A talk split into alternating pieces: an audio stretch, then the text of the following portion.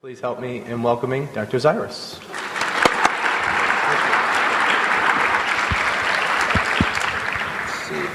All right, so first let me make sure. Is this microphone working okay? All right, good. So, as most of you know, I like to walk around whenever I lecture, and let me make sure I think this thing's working too. So, I am obviously really excited to be here. This is my favorite place to come and lecture, um, not just because you're all so good looking, but in fact because, unlike dermatologists, a lot of times, um, you guys are actually interested in learning new things, implementing new things, not sticking to kind of what you've been taught, and that's the only way to do things. And so I feel like I'm able to have more of, a, of an impact um, by talking to you guys than to almost any other audience that's out there.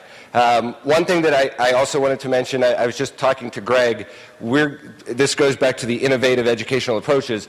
At the summer meeting in Chicago, we're going to do a two hour workshop on contact dermatitis on Friday that will really focus on a very practical, you know, the easy part in contact dermatitis is getting a positive patch test reaction and saying to somebody you're allergic to methylchloroisothiazolinone or formaldehyde or fragrance or nickel or whatever.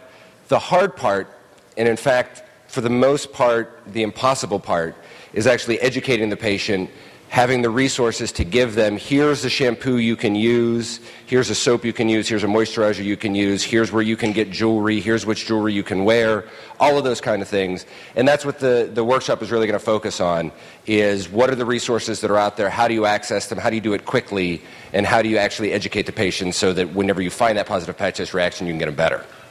Um, and it should be a really good thing, and it's, uh, it should be a really innovative approach. But so, a new approach to severe adult atopic dermatitis. This is absolutely my favorite thing in the world. I love seeing adults with horrible eczema. Uh, I, get very, and I get very excited whenever I walk in the room because about 90% of the time I can fix them. Um, 10% of the time I can't, and the 10% who I can't fix, I know that right off the bat. But I love finishing that first visit with them because what I'm telling them is we're going to get you off of all the immunosuppressants, we're going to get you off of all the steroids, you're going to come back in six weeks and you're going to be better. And I don't say you're probably going to be better, no guarantees. I tell them they're going to be better. And, and usually they come back at six weeks and tell me they didn't really believe me, but I seemed so confident about it that they decided they would try what I was telling them, and they're shocked because they actually are better for the first time ever. So this is a, a typical list that a patient will bring in whenever they come to see me for the first time. This is the adult atop who's seen, you know, 25 dermatologists over the last 15 years, you know, been on everything you can think of, you know, in the last five years, methotrexate, Cellcept. He has, as he has endless refillable prescriptions for prednisone, Keflex, Z-Paks, Valtrex, Xanax, and trifluridine eye drops because he needs prednisone so frequently that his dermatologist just gives him an endless prescription and says, take it whenever you need it. Um, and, that's a, a, something I see relatively frequently. But this is a good example of the kind of guy who I'm excited to see because I'm, I'm going to be able to change his life. Right? So, adult atopic dermatitis, most patients get better in their late teens and then have disease reappear in their 20s or 30s, and that's the normal progression of the skin barrier. Your skin barrier is worst when you're a baby, it peaks in your teenage years, and then it gets worse the rest of your life. And then the people with the worst disease had it as a child, never had it go away completely, have a very high IgE level, and I usually check the IgE level just to kind of dazzle the patient. So I'll, I'll set the expectations and say, we're going to check your IgE level to see just how atopic you are. If it's over 100, that's really abnormal. And then whenever they come back and it's 7,000, 8,000, 12,000, I can really tell them, you've got unbelievable atopic dermatitis. You have to do everything I say and then it helps with the compliance again. All right, so they have both hay fever and asthma. And, and, really, the change, the fundamental change. So, when I was a dermatology resident, the, the, the hidden message whenever we saw bad atopics, so we'd, we'd go into the room, here's your triamcinolone ointment, use Dove soap, wear cotton clothes, stay cool, don't sweat too much, don't shower too much, good luck. And we should have said as we were walking out the door, you're not going to get any better because we knew that. We, we, had no, I, we had no even hope they were going to get better. They would come back in six weeks. We might put them on Imuran, we might put them on methotrexate. Neither of those would work very well. Eventually, they would get frustrated and stop coming to see us, and we would hope that they had really gotten better, and that was why they didn't come back. But it was really just they got frustrated. But then, so I started thinking at that point about what, what we, how can we do this differently? What's, what's out there that's a change? And, and really the outside in paradigm ha- has come about in the last couple of years, and it's really fundamentally changed everything that we think about atopic dermatitis and everything about the way that we treat it. So, barrier function 80% of eczema is genetic, so 20% of it is, is environmental. Filaggrin has the strongest influence on atopic risk of any gene ever discovered, and it increases susceptibility to irritants and allergens as well. And in fact, filaggrin has the strongest effect on the risk of a complex disease of any gene ever studied for any disease. All right, so that we're taking out things like you know cystic fibrosis, where there's a single gene and it's normal Mendelian inheritance. For any disease ever studied, any field of medicine, anything, filaggrin's got the strongest risk, the strongest risk for atopy um, than anything else, and, and that tells us a huge amount about the disease. And so, the, in the outside-in paradigm, the, the patients have barrier dysfunction as the primary etiology. Every single patient with atopic dermatitis, barrier dysfunction is the primary function. And, and Dr. Bykowski and I have had several arguments over uh, Guinness that we shouldn't actually call it atopic dermatitis anymore. We should call it you know, cutaneous barrier dysfunction should be the name of the disease. We shouldn't even tell them they have atopic dermatitis. We should tell them they have cutaneous barrier dysfunction. But the inflammation leads to further worsening of the barrier, and filaggrin is the best documented cause, but there are going to be a lot more that come out. Oh, I shouldn't walk in front of them, sorry. So, irritants and water penetrating the barrier are the main thing in your mild to moderate atops. So, the people with atopic dermatitis in their antecubital and popliteal fossa, maybe the side of their neck, maybe a little bit of eczema widespread once in a while, but not bad atopic dermatitis, not people who would primarily define themselves as somebody with bad eczema. Somebody who is a normal person and has eczema. Those people, it's mainly water and irritants. In the people with bad atopic dermatitis, it's proteins penetrating through the barrier. And the key thing, the fundamental part about understanding atopic dermatitis in adults is understanding which proteins are causing it in which patients. And you can tell that clinically. And that's what we're going to talk about today. And then what do you do about those proteins? All right, so it's proteases, which lead to itch via direct stimulation of the protease activated receptor proteases leading to a worsening barrier, right? So your, your stratum corneum is largely made up of protein. So if these proteases are breaking down the protein, they're making your barrier even worse. Toxins, and we'll talk about what the sources of these proteases and toxins are. And then allergens. And, and the allergens are by far the least important part. Um, by far the least important part. And that's why if you ask allergists about atopic dermatitis, they will tell you that allergen, allergens don't play that big of a role. And in most patients with atopic dermatitis, immunotherapy doesn't do a whole lot of good because the allergens are not the main thing. Now, the etiology is in the bricks and mortar, the stratum corneum, right? So the bricks, and, and by the way, bricks and mortar is one of the worst analogies imaginable. And, and I hate using it, but it's an, it's an analogy that everybody's heard and everybody accepts, so I, I can't get people to change. Your stratum corneum is not bricks and mortar, right? If your stratum corneum was a brick wall, you wouldn't be able to move. You would be completely stiff. A much better way to think about this is a bricks and peanut butter wall because that's what your stratum corneum really is. Okay? But so the bricks, we got these two filaggrin mutations, early onset atopic dermatitis associated with asthma, but only in patients with atopic dermatitis. And, and we'll talk about that a little bit more because that's a really key um, pathophysiological point. And then additional, there, there, are these more, there are more filaggrin mutations being discovered all the time. They just discovered filaggrin 2. They're going to discover all kinds of additional stuff. But so the bricks, what's filaggrin actually do? So the filaggrin aggregates cytoskeletal proteins. And so it, it, makes the, when you think about the bricks of the stratum corneum, it, they're hollow bricks. So you think of it as like a shell uh, of protein, okay? And so the, the filaggrin causes that shell to harden. And it's important for, for making that protein shell. And then it degrades into, into amino acids, which are the natural moisturizing factor. And that acts as a humectant, drawing water into the stratum corneum via osmotic pressure. And it's a source of urocanic acid, which is a UV absorber. And so, what are the expected results of deficiency? Well, loss of structural integrity of the corneocytes, and that means that your skin will be susceptible to friction and deformation. Well, what parts of your body have the most friction and deformation? By far. Your elbows and knees, your hands. What do people with atopic dermatitis get? Where do they get problems? Their elbows, their knees, and hand dermatitis, right? So it, it fits. The distribution is explained there. The dry stratum corneum, dryness impairs desquamation, and so that leads to the scaling that we see in atopic dermatitis, and loss of flexibility, which leads to the fissuring. And so it, and then the UV sensitivity because they don't have the urocanic acid. And so filaggrin deficiency really explains very nicely why we see what we see in atopic dermatitis, where people get it. Um, and that's one interesting aspect. The second is the mortar, right, or what I call the peanut butter. So the peanut butter is made of ceramides, cholesterol, and free fatty acid. And the ceramides are the part that matter in, in atopics. The cholesterol doesn't matter, the fatty acids don't matter, the ceramides are what matter. Um, the, the peanut butter has the, has the role of impeding water loss because it's kind of it's an oil, and so oil and water don't mix. So increased transepidermal water loss, increased susceptibility to irritants and surfactants. So this is why atopics are so susceptible to soap and to harsh chemicals. And, and this is a picture that I often use whenever I'm educating my patients. And so I will show them this picture and tell them that the stratum corneum, you know, the part right up here, is, is where their eczema is. And, sh- and what I like about this picture is it's got this nice little dimple here, so then it's very easy to explain to them how that, if it isn't flexible, it'll turn into a crack instead of bending like it's supposed to. Now, does this picture actually demonstrate that? Of course not. But patients don't know that, and it's okay to lie to patients if it helps with compliance. I, that I am very strongly believe that. All right. So the healthy stratum corneum you should think of as a sponge soaked in oil and water. So it's soft, it's smooth, it's flexible, you can bend it. Okay.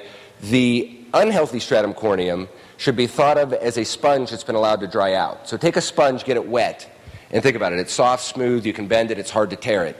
Take that same sponge, throw it under your sink, leave it there for you know, six weeks, and then get it back out again, and what's that sponge look like? It's stiff, it's rough, and if you try and bend it, it's going to crack. And that's exactly the, um, the image that I want patients to have in their mind about their stratum corneum. So let's see here. My, my assertion about atopic dermatitis. The best therapeutic approach is two pronged. Number one, improve the barrier. Okay, so stimulate the cutaneous defenses and eliminate causes of barrier dysfunction. And we'll talk about a little bit more about what I mean about both, of those. And then reduce the load of protein exposure. So identify the causative proteins, reduce how long they're on the skin, and reduce their ability to penetrate through the stratum corneum. So these proteins, the whole thing, what it all gets down to in normal skin, proteins are not supposed to ever be able to penetrate the stratum corneum. That should never, ever happen in normal skin. And in atopics, because their barrier is bad and that atopic, and that uh, stratum corneum is not functioning, those proteins can penetrate.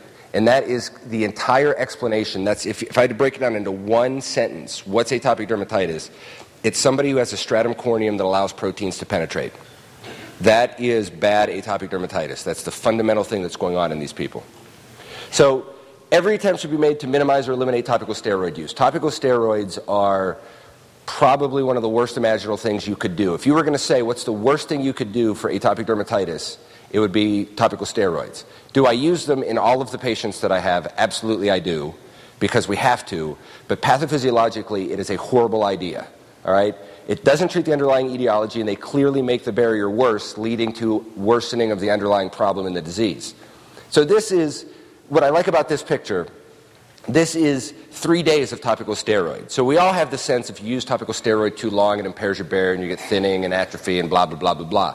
Three days is all you need. Probably even less than three days. And that's a key thing to think about. Probably one application affects barrier function in atopics. And so the analogies that I think of, so why do I say steroids are such a horrible idea in atopic dermatitis? So treating atopic dermatitis with topical steroids is like treating bacterial pneumonia with what? Like treating it with prednisone.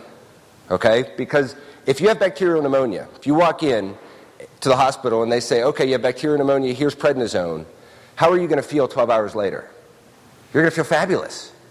If, if you wanted the, the quickest, most effective treatment for tuberculosis, it's prednisone.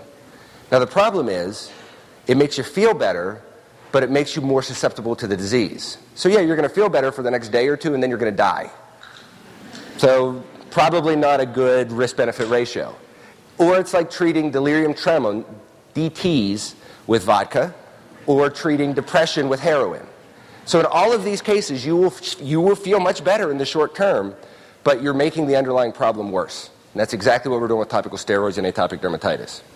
All right, so how do I approach these challenging adult atopics? You've got to subtype them, and there are four categories that I, that I have been able to identify clinically. And those, the 10% who I said I know I can't get better are the 10% who I can't categorize yet. So there's still this group of people, about 1 in 10 bad adult atops, that I don't know what, they, what, the, what the problem is and what to do for them. So I, I'm willing to admit that. But so you've got your barrier dysfunction people, airborne protein driven, your staph super antigen driven, and then your malassezia allergy driven. And we're going to talk about each of these and how you recognize them. You can walk into a room and in about 10 seconds categorize the patient into which, into which of these groups they fall. Okay? And they can fall into multiple. So every single patient has barrier dysfunction. So everybody falls into that category. But then it's do they fall into additional categories in addition? So this is a, is a nice kind of typical, relatively bad adult, uh, pure barrier dysfunction. This guy's not horrible, but he's fairly bad. It's hard to, it's hard to photograph this. It's hard to photograph regular bad adult atopic dermatitis. This is a little girl who came in. She was using, uh, I think, TAC ointment twice a day and Eucerin cream twice a day. This was her a week later after we got her off of the topical steroids and onto physiologic moisturizers. All right, this was a kid, uh, I think he was about 15, just kind of normal all over, non specific atopic dermatitis and this is him a week later after we've gotten him off of topical steroids and gotten him onto physiologic moisturizers, right? So this is a woman using triamcinolone ointment on her face twice a day. This is her a week later off of topical steroids and using physiologic moisturizers, right? So it's, it's pretty clear what I'm getting at here. And in these pure barrier dysfunction people, either typical distribution or generalized, just like lichenified. These are the people you walk in total body like lichenification, right? Xerotic with fine scaling, usually worse in the winter. Dull red but not brightly erythematous. If they're brightly erythematous, there's something going on besides, barrier, besides pure barrier dysfunction. And we'll talk about what, um, based on where that bright redness is. And so, barrier repair, what do you do? The only thing that's been shown with any reasonable evidence to have any benefit for barrier repair are physiologic lipids. All right? And they are mechanistically completely different from traditional moisturizers. And I tell every patient that.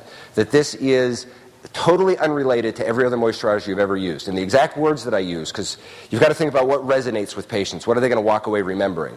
The way that I describe it is that every moisturizer you've ever used has put artificial oil on the surface of your skin.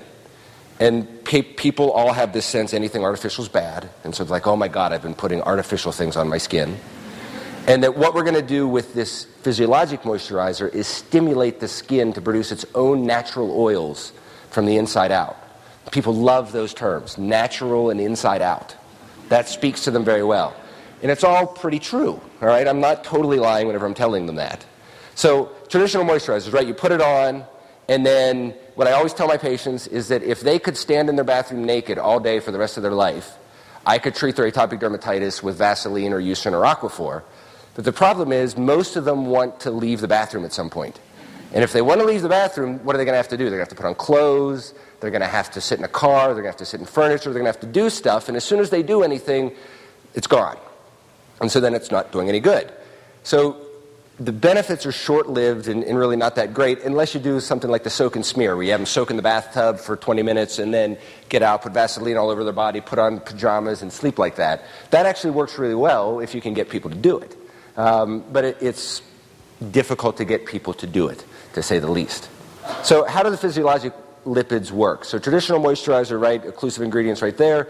The physiologic penetrates through the, the lipid portion, so it has to go through the stratum corneum, go between the keratinocytes, into the keratinocytes, goes into the Golgi, gets packaged into the lamellar bodies and gets secreted and increases the skin's natural oil production from the inside out, just like we told the patient.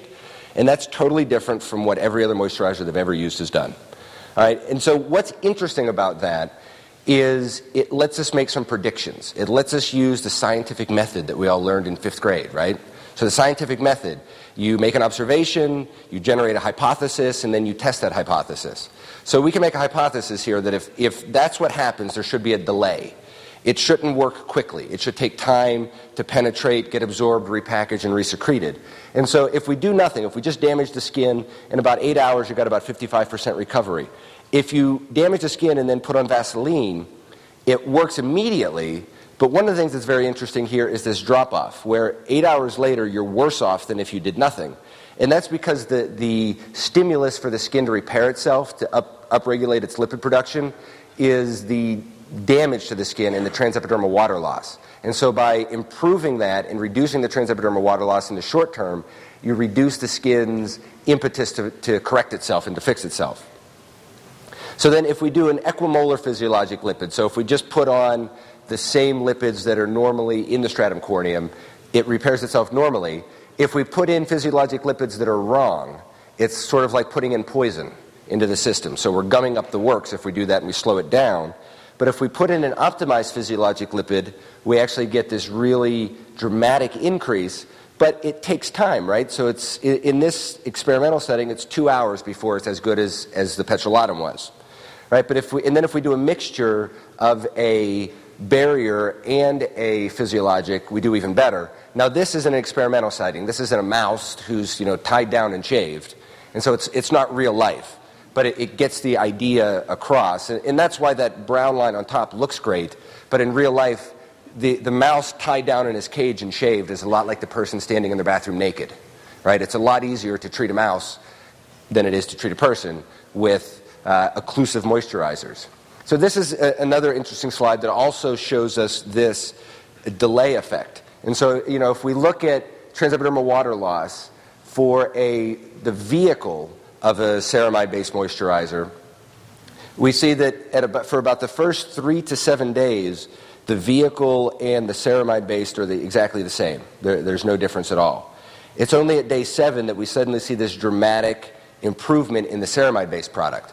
And, and, again, that gets the idea across. This is a totally fundamentally different mechanism, and it's, it's being supported by the, the hypotheses that we would make that there's going to be a delay. So, what other evidence is there? So, JAD 2002, 24 kids with eczema, they replaced their Aquaphor and Eucerin and everything else with EpiCeram. Uh, this EpiCeram has been in development for about 15 years, and so this was 2002 when they did this study. And just by replacing their normal moisturizers with EpiCeram, they got 50% better. And, and that's a pretty nice, and, and, again, we're seeing the delay, right? So it, ta- it took six weeks. The physiologic moisturizers take time. All right, so this was the EpiCeram study that they like to show with uh, versus fluticasone, showing that, that there was a similar improvement in the EpiCeram group and in the fluticasone group. They like to say that this study showed that the EpiCeram works as well as fluticasone, and that's a misleading statement. So this study was underpowered to show that. If they really wanted to try and prove that um, there was no difference between the two, they would have needed to enroll a lot more people. So there was no statistically significant difference between the two groups just because it, it wasn't a big enough group to study. And so it, it, it doesn't show that it works as good as fluticasone, but it's still pretty darn impressive that they got almost as much benefit from a physiologic moisturizer as they did from a topical steroid. So this was in Cutis in 2008, 60 patients, right? Three groups. Group one gets fluocinolone cream, so an occlusive moisturizer, right? So a flu- topical steroids that are creams or ointments or occlusive moisturizers. So an occlusive moisturizer, a steroid, and a mild bar. So fluocinolone, cream, and Dove, and they got about 50% better over four weeks. If they did the fluocinolone cream plus CeraVe cleanser, they got about 75% better. And if they did fluocinolone cream, CeraVe cream, and CeraVe cleanser, they got about 90% better. Again, you know, this is these were the patients that I was seeing in residency who maybe got a little bit of benefit out of the Dove and TAC, but this is adding something that actually addresses the underlying problem in the disease. All right, so do they work in the real world? We've got to think about cost and can they get enough of it? So standardizing the cost of 450 grams, um, you know, when you look at Atopiclair MimyX and Eletone, they're about three to five hundred dollars a pound. Um, EpiCeram is about in that same group. I actually think EpiCeram is probably worth it. Uh, I wouldn't say that about the others. Aveeno Advanced Care, Aquaphor, CeraVe, Eucerin, C. these are all relatively similarly priced uh, and dramatically cheaper, right? About 120th to 150th of the cost of the prescription products. Other benefits. So, stress is bad for the barrier. If you want your atopic patients to think you're a genius, say two things to them. Number one, tell them that whenever they get stressed, their eczema gets worse. And they will say, Oh my God, you're right. And number two, tell them that whenever they sweat, their skin stings. And, or you can say, And I bet you're allergic to your sweat.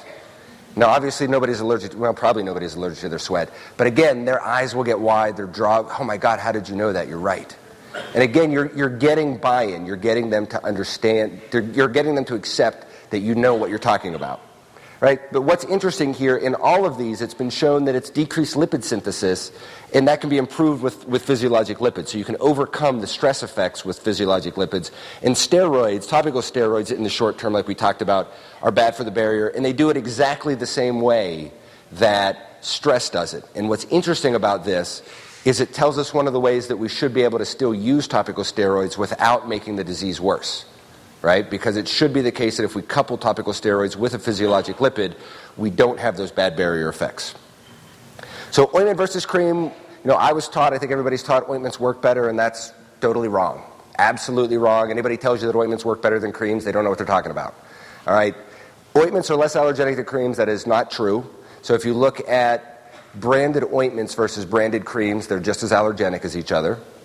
Ointments are more, now in general though, whenever we talk about, say, TAC ointment versus TAC cream. Yes, in the generics, ointments are less allergenic. But ointments are more effective than creams. Absolutely not, not even close. So, in the real world, number one, the ointment gets wiped off and you get less compliance. And so it simply doesn't work as well. Number two, and the part that's much more interesting, is that steroid molecule is a lipid, is a lipophilic thing. It likes to be in lipid, it likes to be in oil. Okay?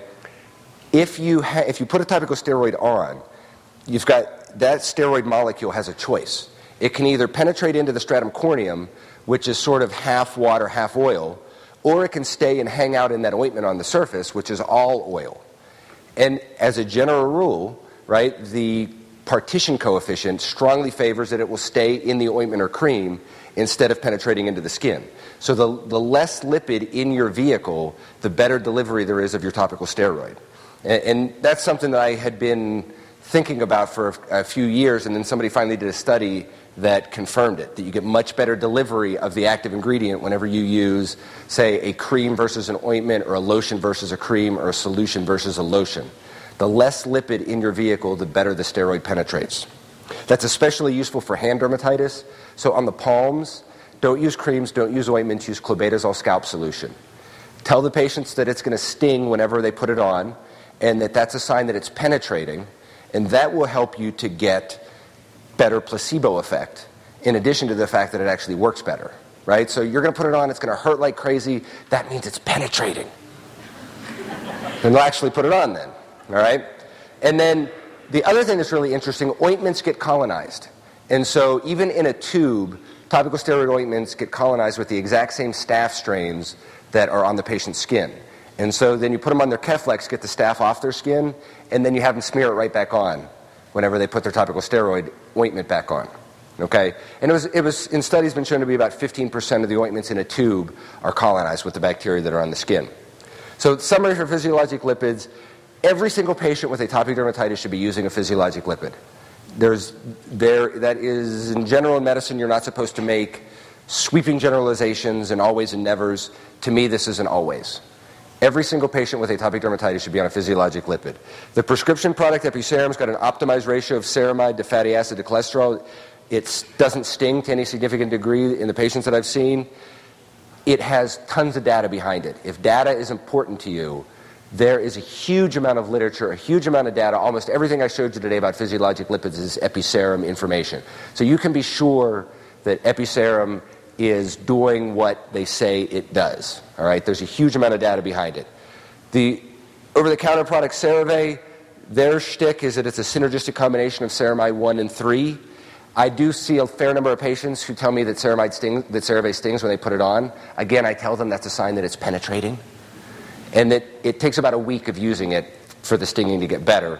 And the best part about CeraVe by far is that it's dirt cheap, right? 15 bucks for a pound. You get the coupons. It's 13 bucks for a pound. That's the best part is that it's dirt cheap.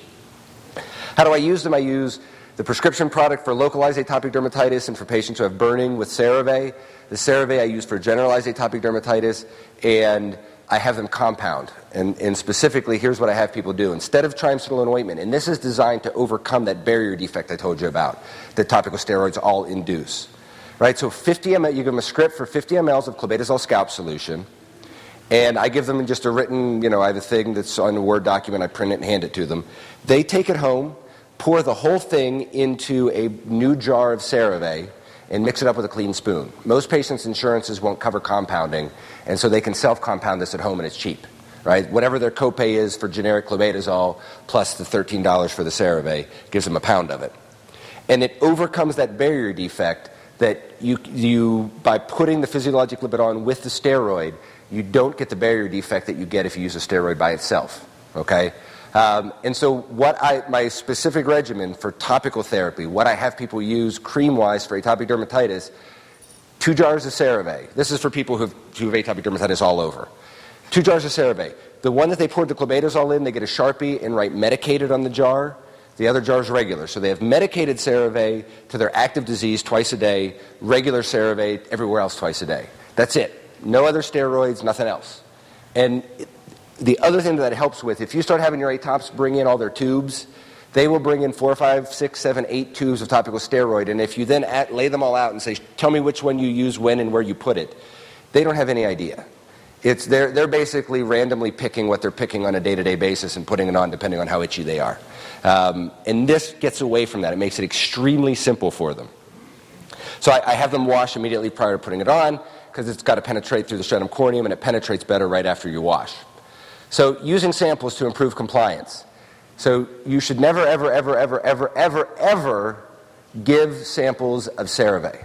Okay? And there's a very good reason for why you should never, ever, ever, ever, ever give a sample of CeraVe to anybody.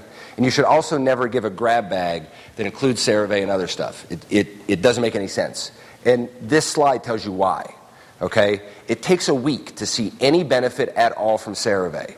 So unless you give somebody enough CeraVe to put all over their body every day, twice a day for a week, you are giving them samples of CeraVe with the it being absolutely impossible that they'll see any benefit or utility to it. Giving people samples of CeraVe is exactly analogous to somebody coming in with acne, giving them a two gram sample tube of Retin-A and saying, use what's in this tube. If your acne's cured when this is gone, call me and I'll call you in a script for the Retin-A. If your acne's not cured when you finish your two gram sample tube of retin-A, then you know what, it's not going to work and don't worry about it. You would never ever do that with acne, but whenever you give a sample of CeraVe, that's exactly what you're doing. It is impossible for it to do any good in less than about five to seven days. And so the patients aren't going to see the benefit. They're going to think, oh, this is a little bit, this is more expensive than my Curel or my Vaseline intensive care or my whatever, and they're not going to use it. All right, so then you optimize their showers, right? So I was taught that you tell people with atopic dermatitis shower once or twice a day. That once a day or every other day.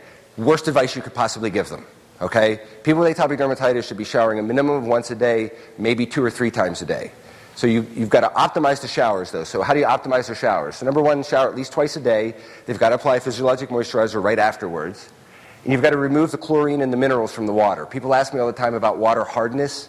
Water hardness may or may not mean anything, but chlorine and minerals in the water mean a lot. And this has been shown in a couple of studies, and there's a cheap way to do this. So at Lowe's or Home Depot, for 20 bucks, you can get a shower head filter that removes the chlorine and all the minerals from the water. And this has been shown in a study out in New Zealand, a well done study, to make a significant difference in atopic dermatitis. People, 20 bucks, it's cheap. You've got to replace the little inside filter cartridge every six months. Those are 10 bucks. So for 30 bucks the first year and 20 bucks a year after that, you can optimize their shower. And this makes a significant difference. Even for your people who just have dry skin, this makes a significant difference. Okay? So that's how you optimize their showers. And you've got to optimize their laundry. So the problem with laundry is the detergent doesn't all rinse completely out. So if you look at a washing machine, if you wash it, if you watch it at the end of the rinse cycle, it's still sudsy. And so the detergent is still in there. And then if they start to sweat some, you can get re-release of the detergent, some irritant dermatitis. You can either have them double rinse or you can have them add some vinegar to the wash. And so vinegar changes the pH of the water and you get much better rinse out of the detergent. And then fabric softeners. So fabric softeners, the good is that it makes the clothes softer so there's less irritation.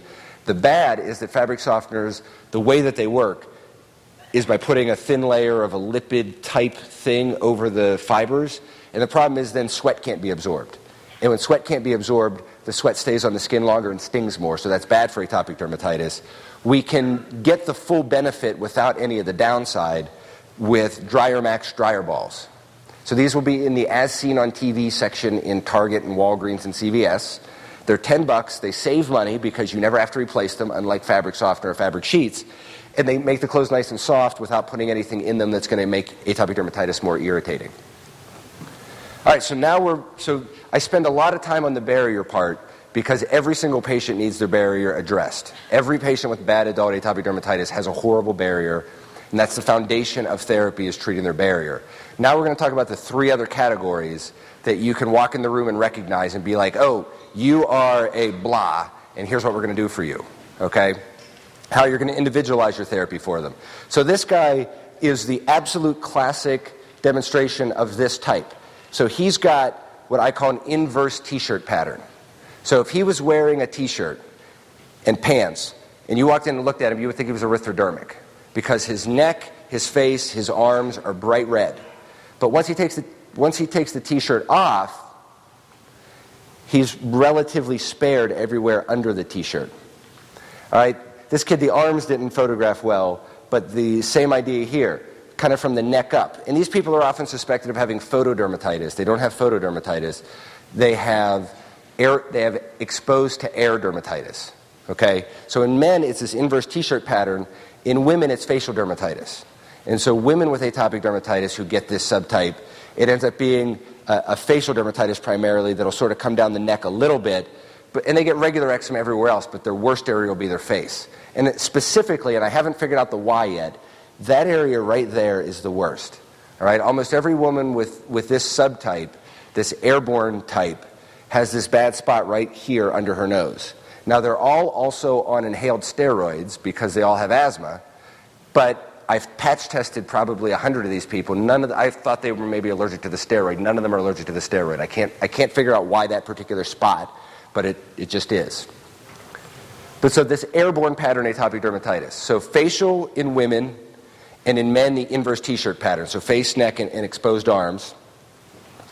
So these protein, quote, allergens, and the reason I say, quote, allergens is because they are allergens, but we don't care that they're allergens. They just, it's sort of coincidental that they're allergens, right? So allergens that are proteases. Remember at the beginning we talked about how proteases directly make you itch by activating the protease activator receptor that's on your nerve endings, and they break down the barrier because your stratum corneum is mainly protein.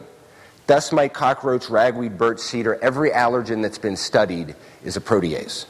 And that's the key thing about this airborne pattern.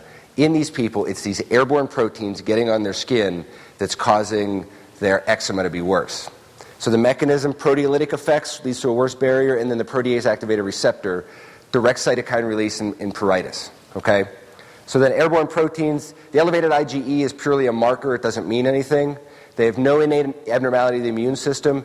It's simply that they get exposed to these proteins because their barrier is so bad, and then their immune system reacts because it gets exposed. It's reacting the way it's supposed to react whenever you get transcutaneous exposure to proteins. The thing is, there's not supposed to be much transcutaneous exposure, but in ATOPS there's a ton.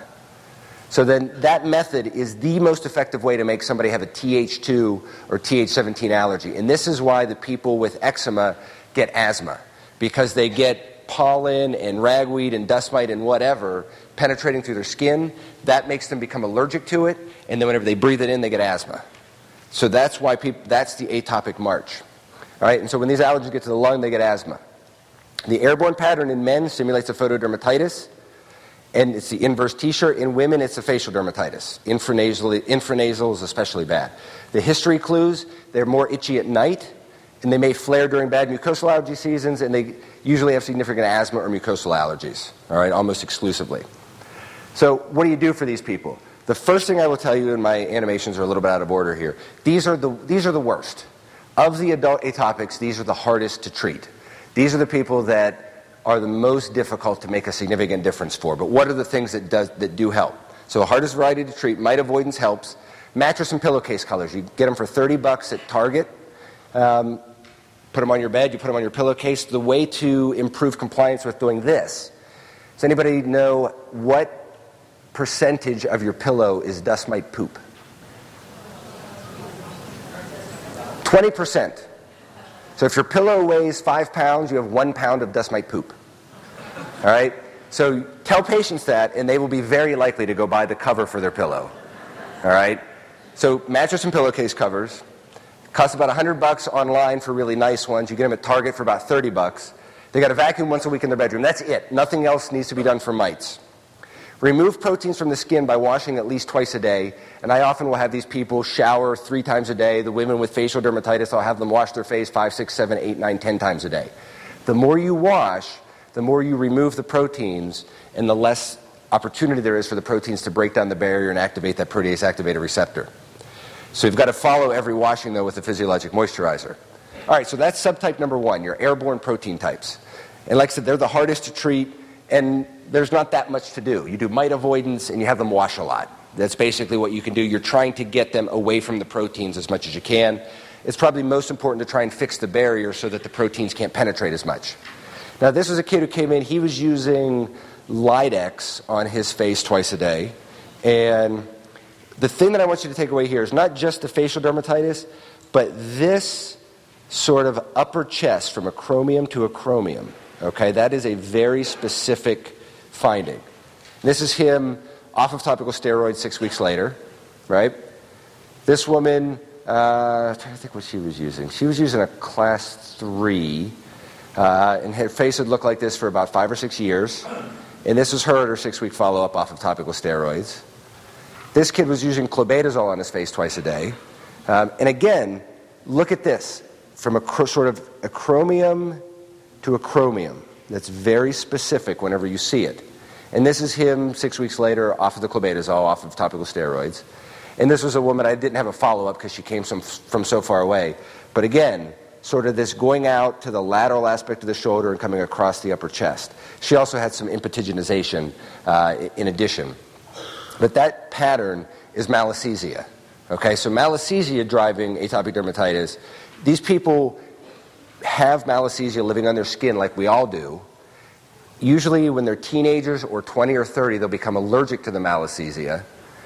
And that's been demonstrated lots of different ways um, in terms of proving that they're allergic. Now, there's no way you can do it clinically. You just have to make the diagnosis and say you're allergic to malassezia. And anti malassezia benefits them. So if you see somebody, the typical story, I had eczema when I was a kid, it was normal, you know, elbows and knees, maybe it went away, maybe it got better. But then in my teenage years or my 20s or 30s, my face got bad and nothing works. Nothing has made my face better. I've looked like this since it started. Prednisone helps some, but then it comes right back. I still have eczema everywhere else. It's not that big of a deal, but my face is horrible. That's the story that you hear with malassezia driven atopic dermatitis. All right? And so, history of typical flexural eczema, history of mucosal allergies, when sebum production increases, malassezia populations that increase, and then at some point they become allergic to the malassezia. What do you do for these people? This is my absolute favorite type because it is so easy to fix these people. It, it's just, it's fabulous because they've been horrible for years. And you can tell them, you're going to come back in six weeks and you're going to be better. And again, not like you might be better, you're going to be better, okay? I do itraconazole, 100 milligrams twice a day for two months, then 100 milligrams BID or Q day on Saturday or Sunday. Itraconazole, in terms of safety, I will check a set of LFTs at the beginning Assuming the LFTs are normal, I never check anything, I never check them again. And I explain to the patient that this medication is so safe that if we continue to check your blood tests, the chances you're going to die while you are driving to the lab to get your blood work in a car accident are much higher than the chances we're going to kill you with the medication. So the risk benefit is dramatically in favor of not checking blood work. All right, now the ketoconazole I will check blood work in. There's significantly more hepatotoxicity. If I can't get the itraconazole covered, it's generic, but if I can't get it covered because it's still expensive, then I'll do ketoconazole. And in those people, for those first two months, I do check monthly labs to make sure their LFTs are okay. And then even whenever they go to the 200 milligrams two days a week, I'll still check labs maybe every three months just to make sure uh, that we're not causing hepatotoxicity with the ketoconazole. It is, I tried a lot of topical stuff in terms of topical anti-malassezia therapy. I don't think any of it ever really did any good. You've got to treat them systemically. And so then the, the last subtype. So this subtype, right, is very non-specific in terms of its distribution. The other subtypes are very distribution specific. This is very specific in terms of its morphology. So it's kind of a moist atopic dermatitis, right? So this is this girl six weeks later. This is this guy. I don't have follow up pictures on him, but fronts and backs of the legs. And this is a specific finding. Anytime you see some fissuring in the antecubital or popliteal, that is an absolute guarantee that it's staph driven disease, okay? The, any crusting, any scabbing, any erosions, any of that, staph-driven disease. Okay, you can culture it if you want, but you don't really have to. All right, you, and the answer, and we'll talk about why you don't have to in a sec here. Right, so for this staph-driven disease, and the usual history is I've got fairly bad eczema, but then it'll just explode several times a year, and it'll be horrible. A lot of them are bad all the time, but they tend to be more of a flare than not so bad, than flare, than not so bad, than flare, but they're constantly flaring, okay? So staph-driven disease, two key observations here, two really fundamentally key observations. Number one, superantigens, and that staph isolated from atopics produces more superantigen than staph isolated from non-atopics, and then MRSA. And this is the most fascinating part. Like I, this is something that I, I had started, I'd seen in my own patients, and then finally somebody studied it, and it's very true. Atops don't get MRSA. It is very uncommon, distinctly uncommon, compared to non-atops. And there's very good reason why that's the case. We're going to talk about why. And that's why you don't need to culture it. For the most part, if they're not penicillin or, or, or uh, cephalosporin allergic, you can just put them on a beta-lactam and it'll work. As compared to all your other patients who are mainly all, have, mainly all have MRSA now, your atops mainly won't have MRSA. So in one study, it was 10% of the atops had MRSA compared to 80% of the non-atops. And that's probably about what I see in my practice. So why is this the case, that it produces superantigen but it's not MRSA? Okay, it's competitive advantage. It's those proteins, the superantigens that are proteins, in atopics they can penetrate the stratum corneum, cause inflammation and a bad cutaneous defense, and it gives strains that produce those toxins a strong competitive advantage 100% of the time. Okay? Constant competitive advantage over non toxin producing strains because the toxins can penetrate. In non atopics, the superantigens cannot penetrate, so they get no benefit at all. So the, the antigen, superantigen producing strains have no benefit that gives them no competitive advantage, nothing to make them grow in non atopics. Antibiotic resistance confers a temporary growth advantage in both atopics and non atopics. In non atopics, because the superantigens don't matter, that antibiotic resistance drives MRSA. In the atopics, the benefit that the strains get because they produce superantigen is enormously more important than the benefit they get from being antibiotic resistant. And so that's why your atops don't get MRSA, okay? Because the superantigen is a much bigger deal. Now, what's going to happen over the next few years is there are going to start to be strains that are both MRSA and produce superantigen, and then that's going to be a disaster. But at the moment, that's not a problem. All right, so staph driven disease, difficult to control, any distribution, any fissures, weeping cracks, staph, moist scale. And so, how do you treat it? You've got to eliminate staph carriage and then prevent recolonization. And there's not, there's not been a decent article written on this, which drives me nuts. There are hundreds of bad articles about it, but not a single decent one. And so, what do you do to, to do this? It's, it's actually pretty simple. So, antibiotics at least a month. Okay, so not two weeks, not 10 days, at least a month. I usually use Keflex 500 TID. I might use Doxy. I might use Bactrim. You've got to add rifampin, 300 milligrams BID for the first week. Okay, rifampin is the key aspect to decolonizing people. It has much better mucosal penetration and skin penetration than any other antibiotic, and that's why rifampin is an effective decolonizer. You can't use rifampin on its own, though, because the, the bacteria will immediately become resistant. You can only use it once by itself. If you want to be able to continue to use it, you've got to couple it with another antibiotic. So they will walk out from my office with a script for a month of either cephalexin, doxy, or, or Bactrim, and a week of rifampin. So they'll do both antibiotics the first week, and then they'll do the other, the one antibiotic for the next three. So now we've decolonized them. Now we've got to prevent recolonization. So daily antibacterial washes. I, I don't have anybody use Dove soap. I think that Dove soap is okay for atopics. It's probably one of the less damaging soaps.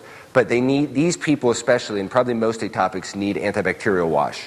And what I like for this is Dial Moisturizing Antibacterial Body Wash. It's about five bucks, has glycerin in it, it's a nice moisturizing product, it's non drying, it's got a good triclosan concentration, it helps. And again, this is one of those things where the patients are like, oh my God, nobody's ever told me to use anything but Dove before. This is such a big change, it's going to be amazing. They get, they're in it, you know, anything to help with compliance, all right? But so daily antibacterial washes, that's going to be their soap.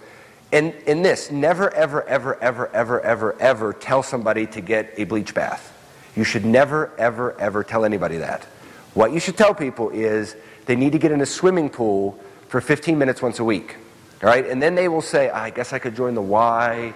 I guess I can do. And then you say, oh, you know what? I forget. I'm a dermatology PA. We all have swimming pools in our houses.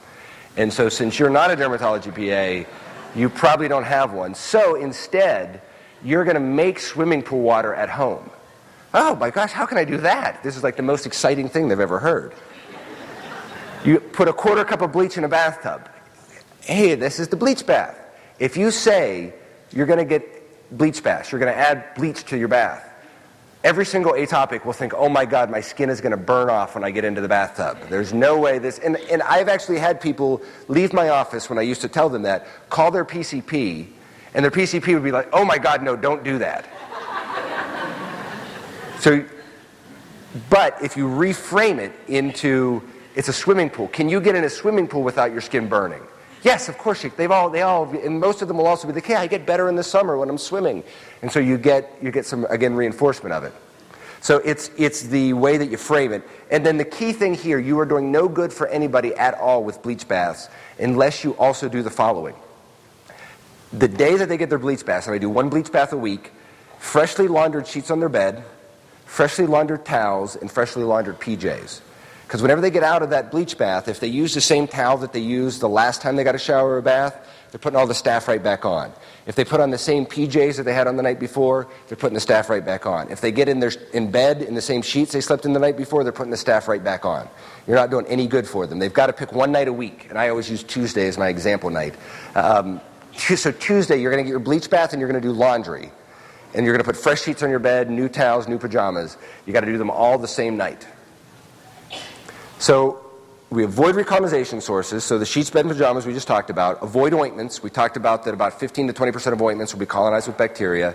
And consider their nose. I like neosporin uh, one week per month. I actually, there's less resistance to neosporin than there is to mupirocin. So I will use mupirocin sometimes if I'm worried they're allergic to neosporin, but my experience is that atops don't get that much contact dermatitis.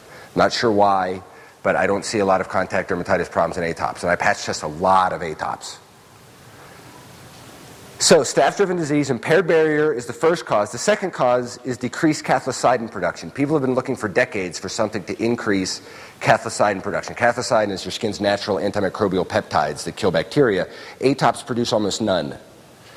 Vitamin D is the only thing anybody's ever found that actually increases cathelicidin production. And that's probably why phototherapy works in, in people with atopic dermatitis because it induces cutaneous vitamin D production. You got to give them big doses. 4,000 units a day of vitamin D is what it takes to increase their cathelicidin production. Patients will ask, oh my God, isn't that going to be toxic? And you should also be thinking, aren't they going to get hypercalcemia like you worry about a little bit with Dovonex and with Vectical? No. So it's been very well studied. 10,000 units a day is safe, completely safe. 50,000 units a day is probably safe. So you, are not going to hurt anybody with 4,000 units a day of vitamin D. And they can get 2,000 unit pills at CVS and Walgreens. So it's not like they're going to have to get the 400 unit pills and take 10 a day. They just have to take two of them a day of the 2,000 unit pills. And this is probably, like I said, why phototherapy works for ATOPs. All right, so the staph patients, antibiotics, add some rifampin, uh, do the 15 minutes a week in swimming pool water, avoid recolonization, towels, pajamas, sheets, antibacterial washes, and vitamin D. Okay? So then the two pronged therapeutic approach, just in general, repair the barrier and target therapy reducing the causative proteins that the skin sees. So, in the way that you figure out which proteins to address, what type are they? Are they pure barrier dysfunction? Are they aeroallergen? Are they staph driven? Are they malassezia driven? Pure barrier dysfunction, typical distribution, dry and lichenified, aeroallergen driven, airborne pattern, staph driven, any distribution but moist, scaly, cracked, fissured, eroded, and then malassezia de- distribution, head and neck. Okay? And people ask me frequently, well, how is that different from seborrheic dermatitis? Mechanistically, it's very similar, but it's just clinically completely different. Right? You, you don't look at those people and think, oh, maybe that's seb derm. Pathophysiologically, it's similar, but it, it's different clinically. And so when all else fails, and I have maybe two or three atopics on systemic therapy because I can get them all better doing this. But when all else fails, my first line systemic therapy is chloroquine. It's safe and it works in about 50% of the people. It was studied in a German study in the 80s. Also works for asthma. I'll do Plaquenil um, if I'm worried to give chloroquine for some reason. Plaquenil doesn't work as well, but people are more familiar with it. I'll do naltrexone, 50 milligrams. That's actually pretty dramatically effective for the itch in atopic dermatitis. People, when you look at the neurophysiology in atopics, one of the, and I'll often talk about this with patients. One of the things that's interesting is if you take an atopic and a non-atopic, and you take a, a needle that's got a little bit of electrical current, and you poke their skin with it, the non-atopic will say, "Ow, that hurts." The atopic will say, "That itches." So they, per, they, they perceive stimuli differently than, than non-atopics do. Um, and so naltrexone actually works for them. I do CellCept, usually 2,000 milligrams BID. I consider this stuff to be incredibly safe. If somebody walked up to me today and said, Matt, you're going to take CellCept 2,000 milligrams BID for the next year, we're not going to check any blood work, I wouldn't be worried about it. Now, do I tell patients I'm that flippant about it? No, I check blood work and follow it and whatever, but I think of CellCept as unbelievably safe. Cyclosporin in the very short term, um, I'll do very low dose if I have to do if I had to do long term methotrexate low dose, and then rosiglitazone, which is a anti-diabetic medication. Um, but really, I very rarely use any of these because you can get the bad adult atopics better by targeting your therapy at which proteins are driving their disease. Okay? And that's it. So I will, this is updated. I'll make sure it gets on the thing.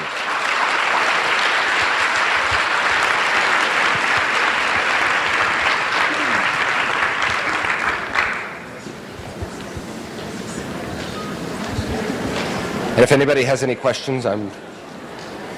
I noticed you did mention fluconazole. So fluconazole works really badly. Um, just in general, you get there's very poor skin penetration with fluconazole. Um, for candida, for dermatophytes, for anything, it's just fluconazole does not work nearly as well as itraconazole and ketoconazole. So you could use it if you know for insurance coverage purposes, that kind of stuff, it just doesn't work nearly as well. Hi.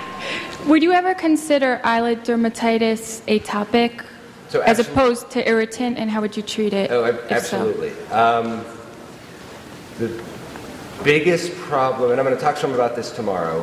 Um, I, you know what? I'm probably just. It's a, it's a lengthy answer, so I'm just going to. I'm to leave it for my talk tomorrow. Okay, But I'm gonna talk specifically about. That's one of the subtypes of eyelid dermatitis is atopic eyelid dermatitis. When you were talking about the CeraVe and the clobetasol scalp solution mixture, Yes. do you use that on kids too or just adults? So that's a great question. Um, here's the way that I think about this. Okay? All right, so a jar of CeraVe with clobetasol mixed into it is essentially 50 grams of clobetasol. That's enough clobetasol to put it over your entire body twice. Okay. And so my assumption is that you could never ever hurt yourself by putting clobetasol on twice a month. And so I don't think you can hurt yourself by using it every day in a much more dilute form.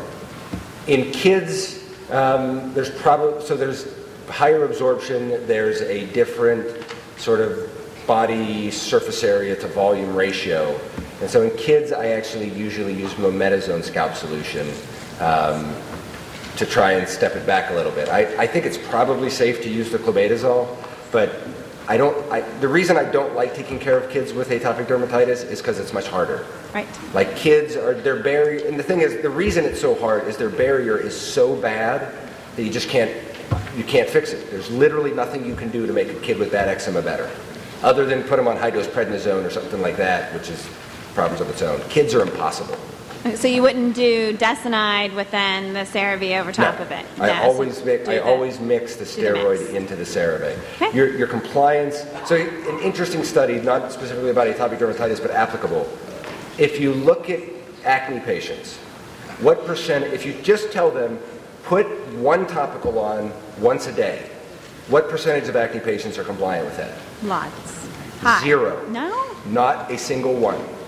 So whenever they've done that study, and if you, you consider compliance to be you put the medication on 80% of the time that you're supposed to, they did a stealth monitoring study where they had a little computer chip that was in the tube cap, and so the right. person didn't know they were being monitored. Not a single teenager was compliant. Not one. Every kid they studied, not a single one was compliant. And so it's compliance is what the, the main reason topicals don't work in dermatology is just because people don't use them. Um, in general, people don't use them. But so that, that's one of the big reasons I always mix the steroid into the CeraVe because I have no faith that anybody is going to put on two things. Thank you. Yep. Yes. Do you have any pearls for um, chronic irritant hand dermatitis? So chronic irritant hand dermatitis. Yes. Um, a couple of things. Number one is the soak and smear approach.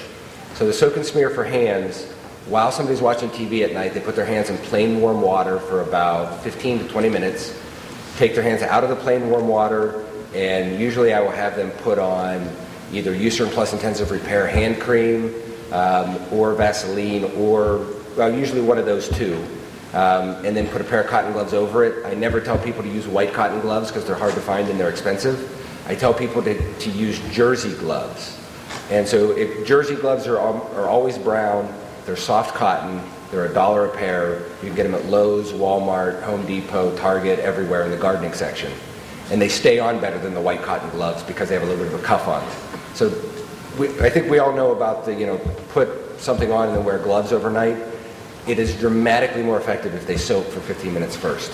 So that's pro number one for irritant hand dermatitis. Pro number two for irritant hand dermatitis, everything that I said about why topical steroids are a really bad idea for atopic dermatitis goes for irritant hand dermatitis. They do give you some symptomatic benefit, but they make the underlying process worse. So I try and, I try and use Protopic whenever I can, but it's much less effective as a symptomatic relief. Um, the third thing is telling people how to use moisturizer correctly. And so whenever you're talking about irritant hand dermatitis, um, it's not how much moisturizer you put on, it's how often you put it on. And so they have to put moisture, if they're going to use plain moisturizer, they have to put it on every time they wash their hands. If they use, if I'm going to give them, and I use a lot of Tetrix for this, the main benefit that you get from Tetrix is that they need to put it on every third time they wash their hands. So they're more likely to be realistic about actually using the Tetrix the way that they're supposed to. Um, and then I had one other thing, but now, I'm, now I've forgotten what it is. Oh, um, hand sanitizer. So the less they wash their hands, the better. The more that they use hand sanitizer, the better. So hand sanitizer actually benefits irritant hand dermatitis. Now the patients will be like, oh my God, it stings when I put it on. Well, and the way that I explain that is that the alcohol activates your nerve endings, but it doesn't damage the skin. Soap and water does not activate your nerve endings, but it does damage your skin. And so the more um, hand sanitizer they use, the better. The less they wash their hands, the better. Would you use the same approach to dyshidrotic dermatitis on the hands and feet? So dyshidrosis is one of my least favorite things because it's disastrous to treat. Um, for dyshidrotics, the things that I tend to do, number one, look for a trigger. Um, systemic nickel, dietary nickel is a big trigger in, in dyshidrosis. Um, about one person in a thousand in the general population is walking around with a rash from nickel in their diet. And, and that's, there, there are big meta-analyses, that number is absolutely on the money, one person in a thousand. And if you think about one person in a thousand, right? So I live in Columbus, Ohio, we've got about 1.3 million people. That means there's like 1,300 people walking around in Columbus with bad dermatitis from nickel in their diet. And so nickel is, is a big deal um, in dyshidrosis. But for, for people I can't find anything, I'll look hard for staph and I'll treat them aggressively with one of the rifampin-based approaches. Um, that's another big cause of, of a dyshidrotic pattern. And then for the people who neither of those is what's going on, it just stinks. Um, I have literally found nothing that I think does much good. Um, immunosuppressants eh, maybe help, um, but it just it, it stinks. I got nothing good. That's why I don't lecture about it.